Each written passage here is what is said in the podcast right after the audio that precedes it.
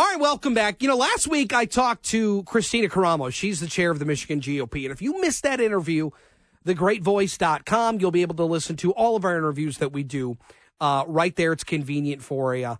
And and she said that there was a, a bit of a, a remodel that was being done inside the GOP, and that takes time.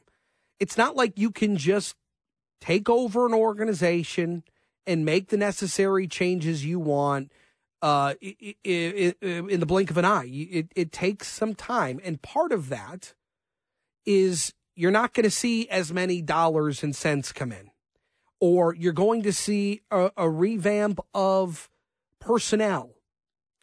And it has created a bit of a firestorm inside the GOP here in the state of Michigan, mainly because under Kristina Karamo, the Michigan GOP has not been able to fundraise money.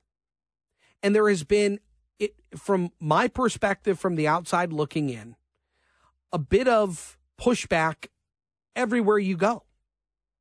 So you're not able to fundraise money and you're not able to necessarily even pay for your bills. You're trying to sell property that you don't technically own. And it it leaves a, a real big question mark hanging over this party heading into the 2024 presidential election, which, you know, checks calendar is about 11 months away.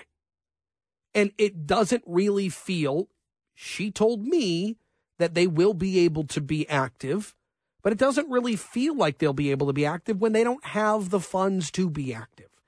And that has prompted not only those some inside the Michigan GOP, but those outside the state party that are calling for Kristina Karamo's removal. Now, there is an effort underway to recall her as chair, but now some bigger names are really getting behind this effort, including Vance Patrick, who's the chair of the Oakland County Republican Party.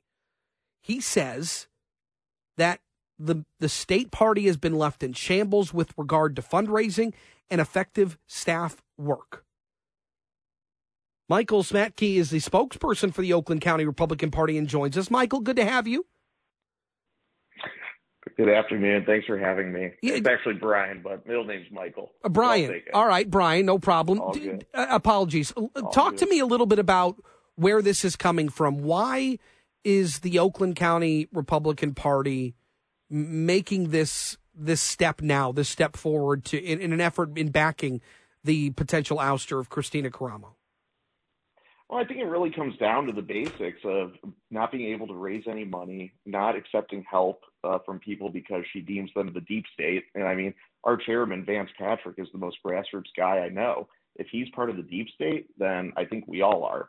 So, and just her inability to build any infrastructure, you know, again, we're 11 months out from a presidential election. Michigan is clearly you know, part of President Trump or our eventual Republican nominee's path to the White House we have a U.S. Senate uh, seat wide open, a great slew of candidates on the Republican side, um, and we have to have an operation that is ready uh, to be a turnkey field program, turnkey get out the vote, and election integrity program uh, come next August. We have a very late primary in Michigan, mm-hmm. as Vance points out in his statement. Um, that and you know really only a few weeks before early and absentee voting uh, will take off uh, in between, you know, when we actually pick our nominee uh, for U.S. Senate. And so if you look at, you know, and I, I worked for the Michigan Republican Party for five years under three different chairs and oversaw, you know, helped oversee two different transitions between uh, chairs. And, you know, we've always been able to build this infrastructure. We've always been able to partner with the county parties, with the RNC, with the different national organizations. And you just don't see that partnership happening. Mm. In fact, you see uh, you know, they're trying to take away the autonomy of the county parties. And I think that's why, you know, one of the reasons that we were really compelled to speak up as a county party here in Oakland, uh, but also, you know, Macomb County mm-hmm. speaking out. And you're going to see more of these because, you know, again, they're trying they're trying to turn us into a franchise operation uh, just to be able to fundraise a little. And so not having that infrastructure is really uh, going to kill us next year. And I'd be very concerned if I was a Republican candidate in Michigan right now because is the job of the party to build the car and the job of the candidate to drive it across the finish line. Right now, all these candidates from U.S. Senate all the way down to you know our local board of commissioners are being asked to build the car while they're racing it down uh, the runway, and it just doesn't work that way. Well, it's a tough spot to be in. You, you talked about the need for a you know well-oiled machine, if you will, uh, going off your car analogy. How far do you feel like the party is from being that well-oiled machine today? Well, I think it's where we are today is extremely far from where we need to be. But also, this could be turned around um, by taking a few simple steps, frankly. Being willing to re engage some of the donors that Kristina Karamo has frankly said she, she doesn't want to be part of the Michigan Republican Party. Being willing to build partnerships with the county parties instead of saying, oh, we don't want any part of what Oakland County is doing. When we had President Trump come to Oakland County for our Lincoln Day dinner back in June to raise a record amount of money which we're now building infrastructure in Oakland County uh, to make up for what we don't have from the state party.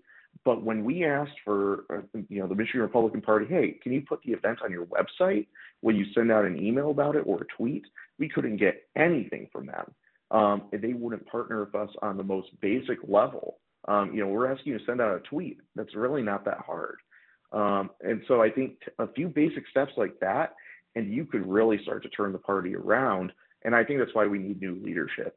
We need someone that has effectively led a party organization, um, helped build this infrastructure, and we need them to take charge, tell everyone, hey, you're welcome. We're a big tent. We're going to abide by our platform, but we are going to empower the grassroots and we're going to build this infrastructure for our candidates to take across the finish line. I want to talk personnel for, for just a moment because there seems to be a bit of a divide – even in the ideology. Now, if you want to embrace the grassroots or you want to embrace more of the establishment, that's fine. Is is there a way to bring everybody together?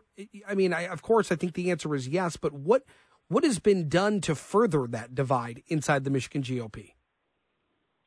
Well, I think you know. So a great example is you know with the Mackinac Republican Leadership Conference, they took the list of conference attendees, and you know they they deny that it was them, but there was a list leaked that appears to have had a, a ranking placed on it, uh, which many people said was from the MIGOP staff, came from their Google Drive account, um, and you were ranking people whether they were patriot or whether they had concerning leanings, and that does not help the party unify.